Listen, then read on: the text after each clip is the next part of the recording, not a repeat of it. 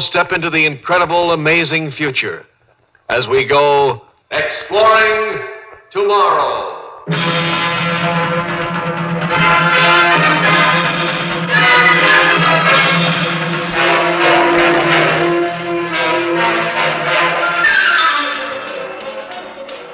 And now, here is your guide to these adventures of the mind, John Campbell, Jr. There's the old saying, you'll do it and like it. And, uh, of course, a man can, by physical force, make you do it. Uh, how would you like to have it so that you would like it, too? There are two basic ways that you can be happy in this world. One, of course, is to have everything you want in just the way you want it and never have any difficulties or troubles. This method is uh, ideal, perhaps, but not very probable. Only one person in the world could have that, I guess. The other method, uh, for absolute, complete happiness, would be to like anything that you got, no matter what it was. The first approach is the one that makes sense, of course. That's the one we work for. We earn it. The other seems so much easier. Stop barking. Stop barking. Stop barking. Oh, barking. No, no, no, that, that's all right, doggy. As much as you want. oh, how I wish I could get mad. In the old days, I'd have gone up that dog and told him to shut up, and that'd been that, but no more. Just as soon as I start to get good and sore about something, my mind kind of all creams up in the happiness effect, and I'm not sore anymore. And everybody here in Benton, I guess most everybody in the country is just like me. We've all had our brains written on, and we're all happy. Here I am, chief of police of Benton, and never a crime to speak of unless it's overtime air parking, and what kind of crime you call that? Henry, Henry. Oh, here he comes. Our own Doc Royden, the man responsible for all our happiness. He's supposed to be just about the best brain writer this side of the Mississippi. Henry, Henry. Slobbo, that's what I call him. Old wet lips, always do good and always grinning. But behind that grin, believe me, ice. If you need an enemy, just have Doc Royden for a friend. Henry, Henry, didn't you hear me calling to you? Oh, sorry, Doc. I guess I just kind of stand here thinking. Uh, happy thoughts, I hope. Oh, sure. Happy thoughts. Sure, sure. Uh, what can I do for you, Uh, a fellow just came into town, suspicious, uh, painting pictures out at Willow Hollow. There's law against painting pictures at Willow Hollow? Now, Henry, you know I got to keep my eyes on things. Wasn't for us brain matters, there'd be all kinds of irresponsibles roaming around. And these artists, they're the worst kind. You know that. You remember there was a day when you were headed for that kind of trouble? Yeah, I remember. I was a pretty good baritone, too. You sure brain wrote me out of that notion. And aren't you better for it? You're a responsible citizen, happily married, well adjusted, doing a job that's socially useful. Yeah. What about this fella I'm supposed to investigate? Name of Arnold Vivian. And he's been painting up at Willow Hollow? That's right. Doesn't do anything all day long but paint. Single? No wife, no children, no nothing. He just paints. Well, remember, as long as he just paints, that's legal. Now, Henry. Now, don't Henry me, Doc. I'll look into it. That's all I can promise. right, that's all I ask. Goodbye, Henry.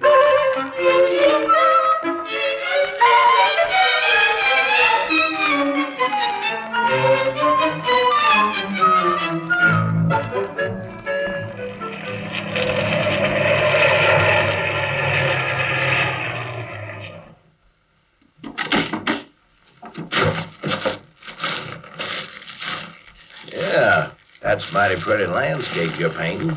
Why, thank you. Willow Hollow makes a mighty pretty landscape to paint. I'm sorry to interrupt you. Oh, no, that's all right. I never mind a little talk when I'm painting. What uh, can I do for you? Your name Arnold Vivian? That's right. I'm Henry Horner, chief of police. Nice to meet you. Chief of...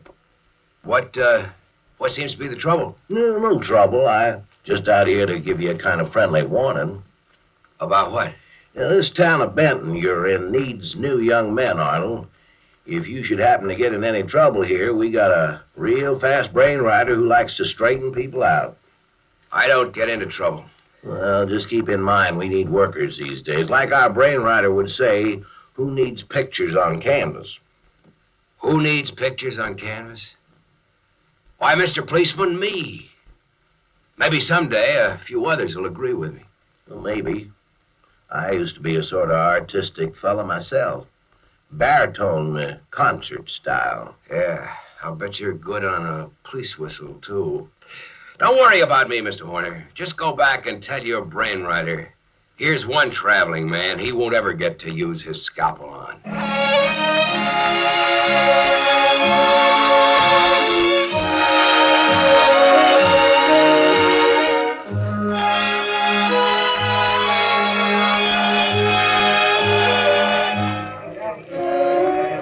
Every Saturday night, Benton has a dance. I usually don't go near it myself because since the brain writing, everybody's pretty well adjusted and ain't any police type trouble.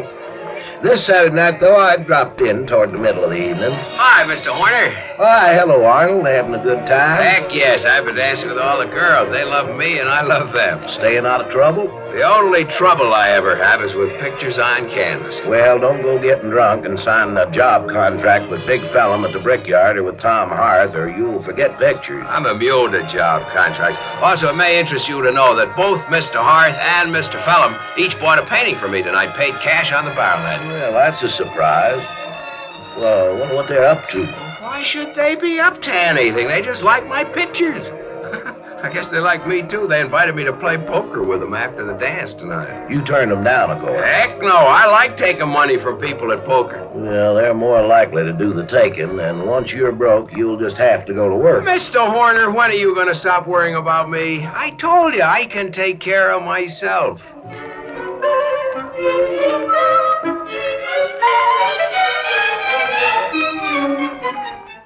And he could, too. When the poker game broke up about 3 a.m., he was the winner. Everybody was griping, all except Doc Royden, who sat there, his close set eyes glittering behind thick spectacles. Imagine him taking me for 30 bucks. Imagine. You know, he knows people, he knows cards, he knows women. You're not going to brainwrite that boy. You want to bet, Henry? You just want to make a little bet.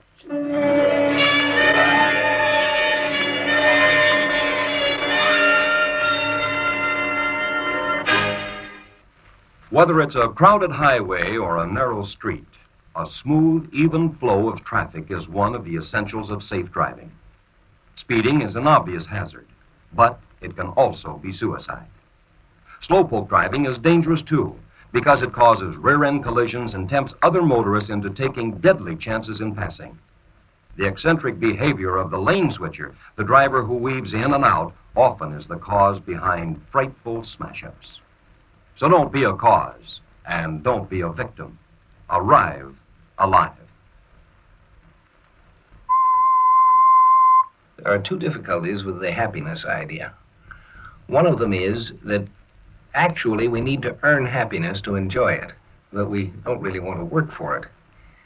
The drug addict has happiness uh, that he doesn't have to work for, really. The other difficulty is uh, happiness in whose terms? Many times, you know, the other fellow figures that you ought to be happy with what he's giving you. Uh, uh, uh, that's right. Henry, wake up and scoot over to Tony Holland's shack on the edge of the holler. What's the matter, Doc? There's been a crime. Get over here as fast as you can. Somebody's got to keep an eye on our citizens at the police force. Now, Hans. wait a minute. Well, it's a good thing I was out this way. Where's Tony? I gave him a sleep injection. Poor fellow, he was bashed on the head and all his savings were stolen. $302. So can't you wake him up so he can tell me himself? No need. I got all the information you'll want. Who does he think did it? He doesn't know, but I've got a good idea. Yeah, like who? Well, let's eliminate. It couldn't have been a passing tramp. Since brainwriting, there aren't any. And if you can't say it was anyone in town, they're all adjusted and wouldn't commit no crimes. So? Might be somebody around who wanders in the hollow in the daytime, poking around and pretending to be what he ain't. Well, it wasn't Arnold Vivian. How do you know? Because he's not that stupid. He knows he'd be the most likely suspect. Maybe you'd just better check up on him, Henry. Doc, you're the brainwriter. They called you in after the maladjusted guy's been caught, but I'm the cop. I run my investigations the way I want, and I'm not going to build a case against Arnold Vivian. What are you going to do? You write on brains. Try reading one.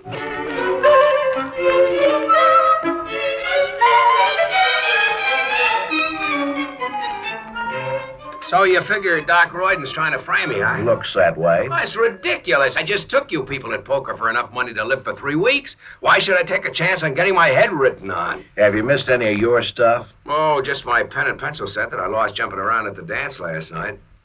Hey, wait a minute. Wait a minute. That'd make a fine clue, wouldn't it, at the scene of the crime? It sure would. Well, was it found over there? Not yet, but it will be. That's not important, though. What is important is this. Tony Holland has one peculiarity. He marks $20 bills. Figures he can follow how the money goes around town that way. Now, you don't draw any money from the local bank or in salary, so you just better not have any local $20 bills marked by Tony. Hey, whose side are you on? I used to sing baritone, remember? Police, I like you. Artist, I kind of like you, too. Henry, look what we found at Tony's. Look here. Yeah, I know. You found a clue, a pen or a pencil, or both. We know all about it, Doc. Arnold, I better run you in, at least until we can investigate further. It'll look better. Why, certainly. No trouble at all, Mr. Horner. Glad to come along. I pressed for a hearing right away, figuring that Arnold could be cleared and then leave town. He figured the same, that it wasn't healthy to hang around a place that needed new talent so bad. The hearing went real fine. From the start, I testified that Arnold had been fast asleep at the time the crime was committed, and I swore that the pen and pencil had been planted in Tony's house. Then suddenly they were talking about marked twenty dollar bills. Well, I couldn't. I couldn't possibly have any twenties, Judge. I just told you. I. I. There's absolutely no way that I could have. Unless. Uh, no. No. Let me out of here. Let me out of here. It's a frame up. It's a frame up. I tell you. It's...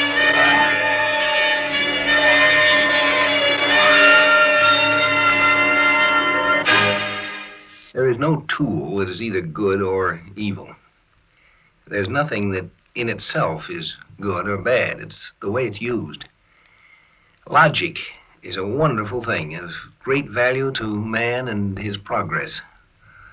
But in this uh, trial here, you've seen what can be done with logic when someone is out to prove what he wants to prove and is not in the slightest interested in getting the truth. Just one thing I want to say. I've seen a lot of raw deals, but the way you have it here with the singing cop to set it up is the slickest I ever saw. You win.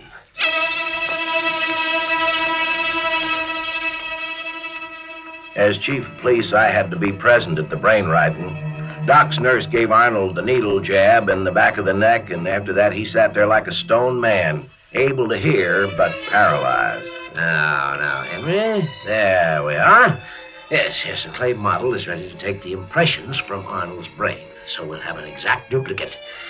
Now we put this cap on Arnold's head so the electronic fingers in it can do the measuring. That's a good boy. It won't take long now. Attach these wires to the automatic computer that we put above the clay model, and. eh, There we are. An exact model of Arnold's brain. All right, let's take a look. Oh, me, oh, my. There's a brain that needs writing. All right, all right, all right. Look here, you see that? Decayed memory spots.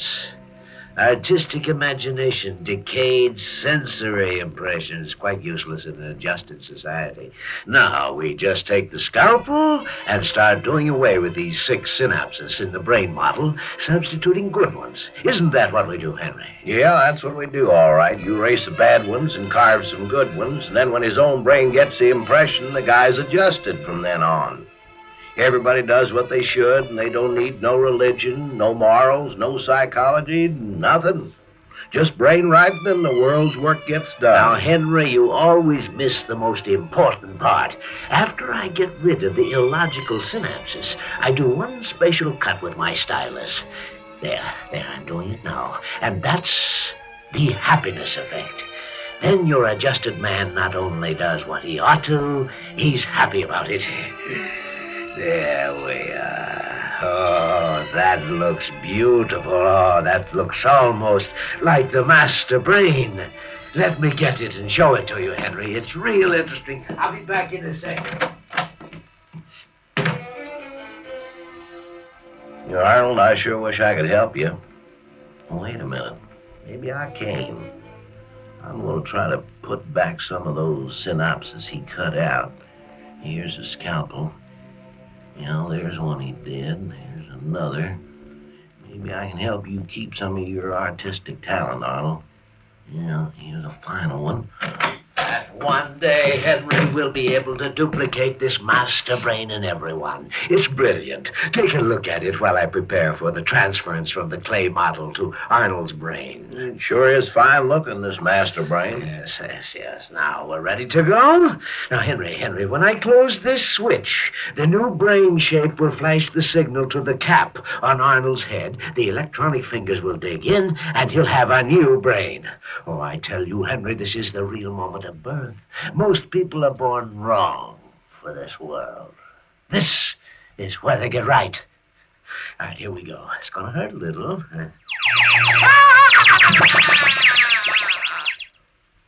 Well, Henry, we did it. We created a useful citizen. Six months went by, and it looked as if Doc was right. Arnold took a job, settled down, and got himself married, and then. Henry, Henry, have you seen that picture exhibition up at the town hall? Picture exhibition? No, Doc. What's it about? Arnold Vivian, the sneak pictures of me, holding me up to ridicule. I'll be the laughing stock of this town. You've got to stop it. There's nothing illegal about pictures, Doc, but come on, let's take a look.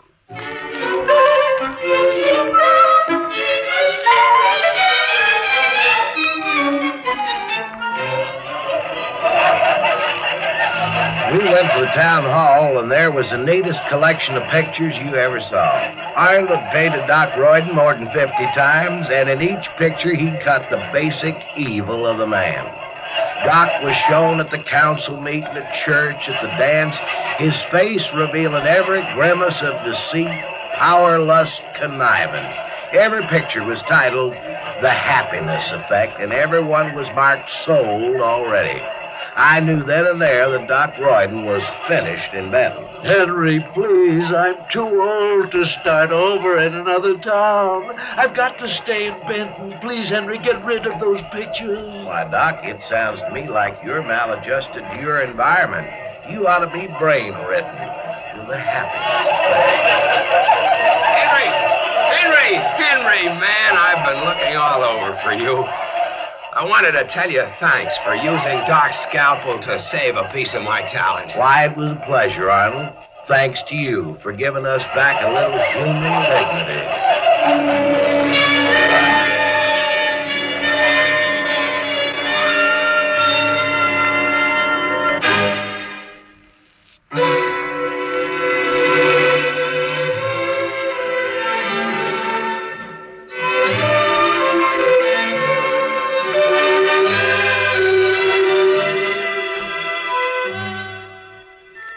People tend to think that happiness is something you have. But I think it isn't. I think it's more in the nature of something you do. You know, the founders of our country were no fools.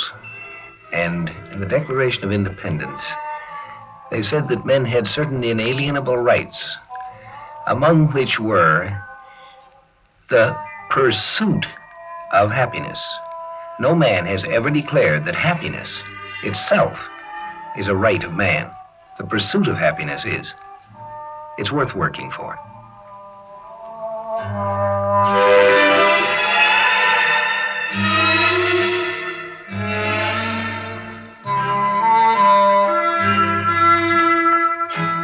Join us for a fascinating adventure in Exploring Tomorrow. Heard in our cast tonight were Mason Adams, Charlie Holmes, and Lawson Zerbe. Script was taken from a story by Raymond Banks. Produced and directed by Sanford Marshall here in New York. Bill Maher speaking.